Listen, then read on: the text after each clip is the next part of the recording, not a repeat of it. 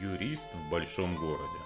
Здравствуйте, меня зовут Сергей Пирогов, и вы слушаете мой подкаст «Юрист в большом городе». Это подкаст для тех, кто хочет знать свои права, быть юридически грамотным, законно вести свою деятельность и не быть обманутым. Сегодняшний выпуск посвящен особенностям сделок по приобретению земельных участков. В целом, такие сделки подчиняются общим правилам и требованиям, о которых мы говорили ранее в предыдущих выпусках, которые были посвящены сделкам по приобретению объектов недвижимости. Но все-таки приобретение земельного участка имеет ряд особенностей, особенностей, о которых я бы и хотел сегодня рассказать. Перед тем, как переходить к выбору конкретного земельного участка, необходимо определиться, а с какой, собственно, целью мы покупаем этот земельный участок. То ли вы хотите построить на нем дом, в котором вы будете круглый год проживать и иметь возможность быть в нем зарегистрированным, то ли вы хотите разбить там садик, выращивать овощи и иметь возможность иногда туда приезжать, то есть земельный участок для того, чтобы обустроить себе там дачу. В зависимости от цели выбираем категорию категорию земли. Определяемся сразу, какие земельные участки нам подходят, а какие, к сожалению, не являются предметом нашего внимания. Если вы хотите построить дом и иметь возможность жить круглый год в этом доме и быть зарегистрированным в этом доме, то вам подходят только земли для индивидуального жилищного строительства, которые подразумевают постоянное проживание и возможность регистрации в доме, который был построен на таком земельном участке. Если же вы хотите просто разбить садик, выращивать овощи, иногда приезжать приезжать, то вам вполне подойдут участки для ведения личного подсобного хозяйства. Такое назначение является как бы подвидом земель сельхозназначения и в общем удовлетворят всем вашим запросам, если у вас нет задачи постоянно проживать на таком земельном участке и быть зарегистрированным в доме, который вы построите на таком земельном участке. Хотя, если быть юридически точным, даже на таких земельных участках при соблюдении определенных требований есть возможность быть зарегистрированным в доме, который вы построите строите на такой земле. После того, как вы определились с категорией и вы даже выбрали земельный участок или несколько земельных участков, которые отвечают вашим требованиям, кроме тех вещей, которые нужно сделать, о которых мы ранее говорили, запросить документы в отношении самого земельного участка, правоустанавливающие документы, проверить продавца и прочее, очень важным моментом, который присущ именно земельному участку, является необходимость на местности, в натуре, что называется, посмотреть земельный участок и не столько для того, чтобы удостовериться, действительно ли ему присущи все те прелести, о которых вам говорил или писал продавец, например, в объявлении, а в первую очередь для того, чтобы удостовериться, что границы участка на земле, на местности, соответствуют тем границам, которые указаны в документах. Что действительно забор, который вы видите, и территория, которую вы подразумеваете приобрести, соответствуют той площади, которая указана в документах, а забор стоит именно на том месте, на котором он должен стоять. Очень грустно будет обнаружить, что вы купили земельный участок, который, например, меньшей площади, чем вы подразумевали, потому что забор стоит не на тех границах. И хуже того, если окажется, что границы земельного участка на самом деле не согласованы. А именно такие земельные участки очень часто продают существенно дешевле их рыночной стоимости. Согласовать границы – дело несложное, и в этом вам помогут специалисты в области геодезии, геодезисты. Но сам самое главное, чтобы не было конфликта с соседями, а как раз-таки несогласованность границ в большинстве случаев – это не безалаберность продавцов, это как раз-таки последствия какого-то конфликта, который существует с соседями, либо иного рода проблемы, например, юридического свойства, которое не позволяет согласовать границы, и участок продается в том виде, в котором есть. И купив такой земельный участок, вы, собственно, приобретете, кроме самого земельного участка, еще и проблему, связанную с необходимостью установления его границ. А пока мы не решим проблему с границами, строить дом по меньшей мере неразумно, потому что может оказаться, что эта граница проходит, например, по части нашего дома. И тогда встанет вопрос о том, что его нужно будет либо переносить, либо вообще, например, сносить. Поэтому первая важная особенность – ознакомиться на местности с характеристиками участка и сверить все эти данные с документами. Кроме того, именно в связи со спецификой самого объекта, а именно земельного участка, следует соблюдать соблюдать несколько нехитрых правил, которые позволят сэкономить деньги в будущем или как минимум не потратить лишнего. Берите участок с минимальным уклоном, особенно если этот участок рядом с водоемом, то кроме этого еще необходимо учитывать, не поедет ли, как говорят на жаргоне геодезисты, этот участок вместе с домом, который вы на нем построите, в сторону водоема. И как раз таки геодезисты помогут вам проверить, нет ли таких свойств у грунта на этом участке. И еще один момент. Обязательно оцените состояние коммуникаций. Если они входят в характеристики земельного участка, если вам, например, обещают, что вот здесь у нас подключен газ, здесь есть вода и так далее, или возможность их подключения, обязательно проверьте или состояние коммуникации, или удостоверьтесь в возможности их подключения, так как в последующем оспаривать сделку по приобретению земельного участка, если вдруг окажется, что тех коммуникаций, которые вам обещали, не существует или их подключение слишком трудозатратно, будет достаточно сложно. И после того, как вы